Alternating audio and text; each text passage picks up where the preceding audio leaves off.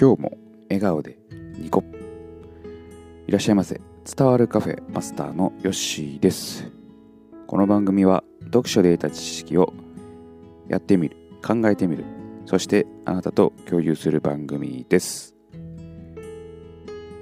え私事ですが誕生日が近づいてきました。今年の目標はですね自分に甘く生きようと。目標というよりかは、まあ、やっていくことリストなんですけれども今までね誕生日って特に自分ではあまりこう祝うことがなかったんですけれども、えー、今年はもう自分に甘くいこうと思っているので何かね、えー、プレゼントでも買おうかなと思っております。まあ、そんなにね、あのー、高価なものじゃないんですけれども、なんかこう、欲しいものがあったら買おうかなと思いますが、まあ、これといって考えてみると何が欲しいってパッと出てこないんですよね。えー、ですので、えー、あなたがね、欲しいもの、今あったら教えていただきたいですね。えー、このまま行くと、えー、どうでしょうか。多分昔から買いたかったポケモンのぬいぐるみでも買おうかなというふうに思います。なんかね、部屋に癒しがあればいいかなというふうに思います。はい。やっていきましょう。今日は人もお金も動かす超すごい文章術金川さんが書かれている本について、えー、やっていこうと思います。はい、1つ目は、最初と最後の一文は印象に残りやすいので、結論、説明、また結論という構成がおすすめ。基本的には少しずつ表現を変えてみるといいということです。ブログをね、されてる方は、このやり方結構見ますね。まず最初に結論うんから来て、まあ、その説明。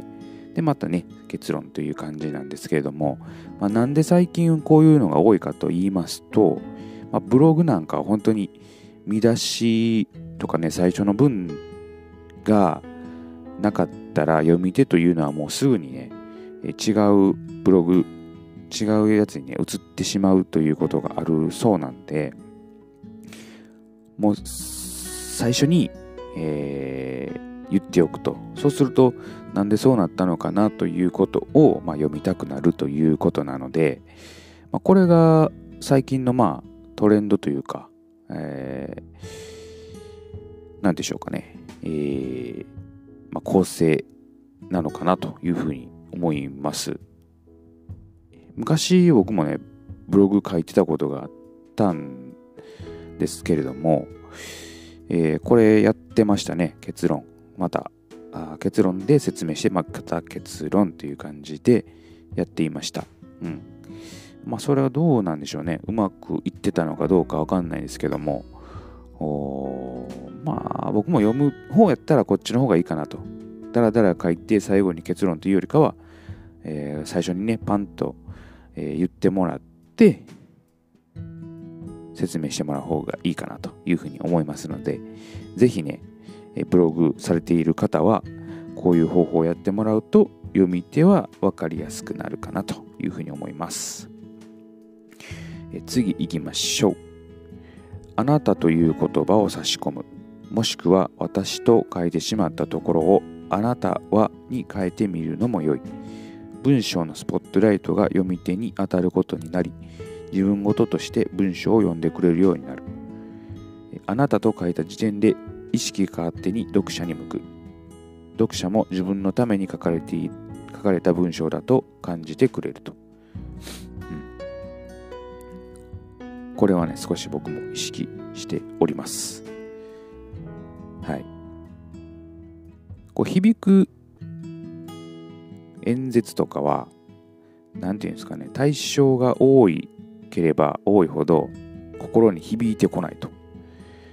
だからこう自分ごとと捉え捉えることによってその言葉とか文章っていうのは響いてくるというふうに聞いたことがあります。だからこれね書いてあるようにあなたっていうところですよね。えー、これをね聞いてくださっている方もですね、えー、最初に私がああなたはどんなプレゼントを欲しいですかというふうにね、えー、言っていたと思うんですけどもまさにこれはそういうことです。はい。えー、あなたに向けて声を届けている。そういうことになります。うん。まあ、これはね、まあ、文章について書いてあることだったんですけれども、まあ、音声でもそうかなというふうに思います。まあ、演説もそうですよね。えー、まあ、政治家の演説とか、とかでもそうらしいんですけども、国民とか、えー、その場にいるみんなに向けてではなくあなたに向けて話す。これが大事と。それで自分に向けられている言葉なんだなというふうに感じるそうなのでぜひこれも取り入れていただけたらというふうに思います。はい、次行きましょう。大風呂敷を広げるほど読者の心は動かしにくくなる。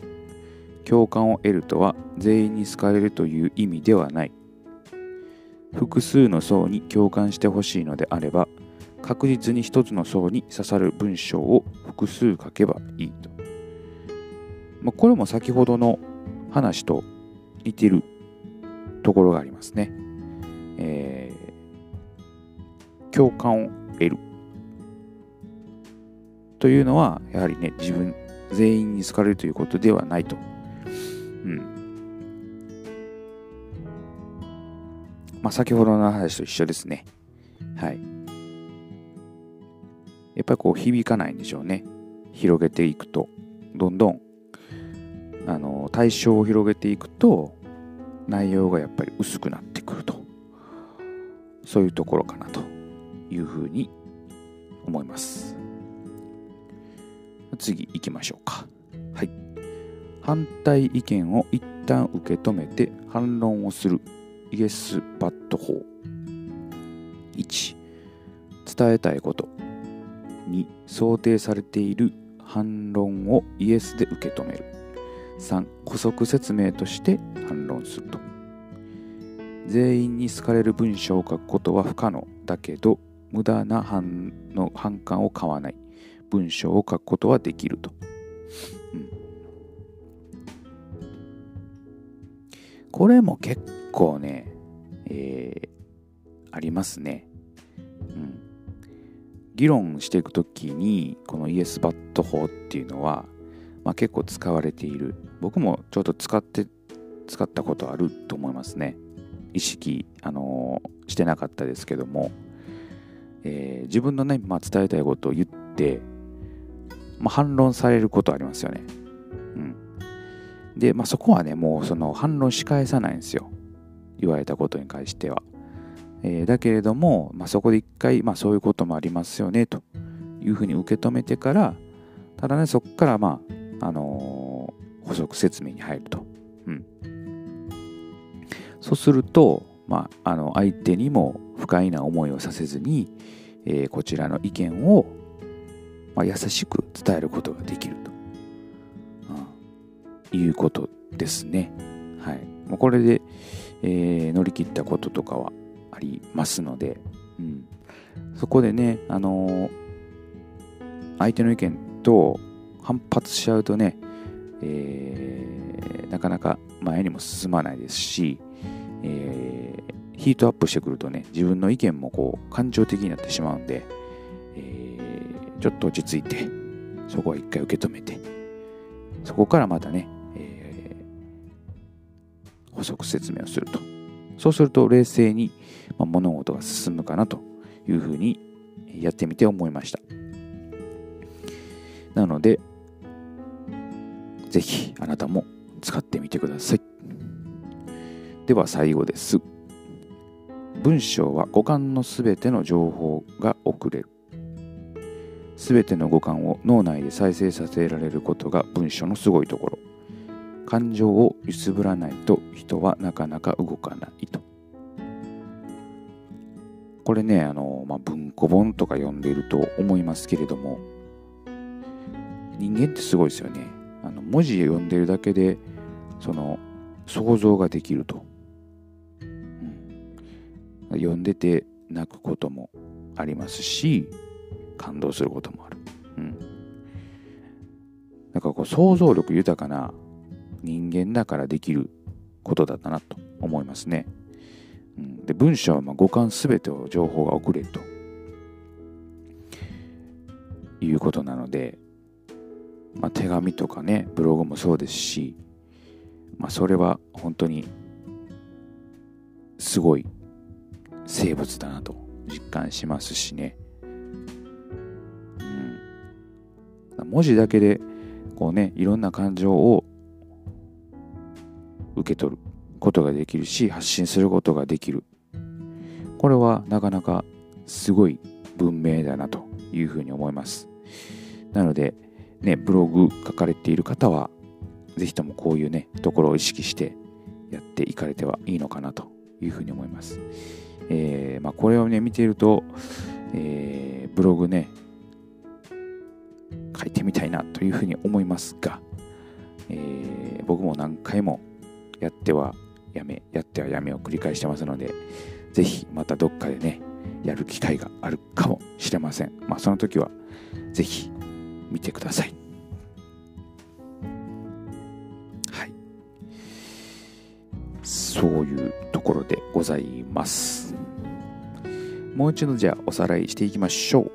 えー、今日やったのは1つ目、最初と最後の一文は印象に残りやすいので結論、説明、また結論という構成がおすすめ。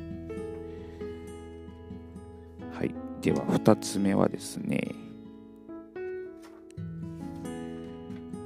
あなたという言葉を差し込む。もしくは私と書いてしまったところをあなたはに書いてみるのも良い。文章のスポットライトが読み手に当たることになり、自分ごととして文章を読んでくれるようになる。3つ目、大風呂敷を広げるほど読者の心は動かしにくくなる。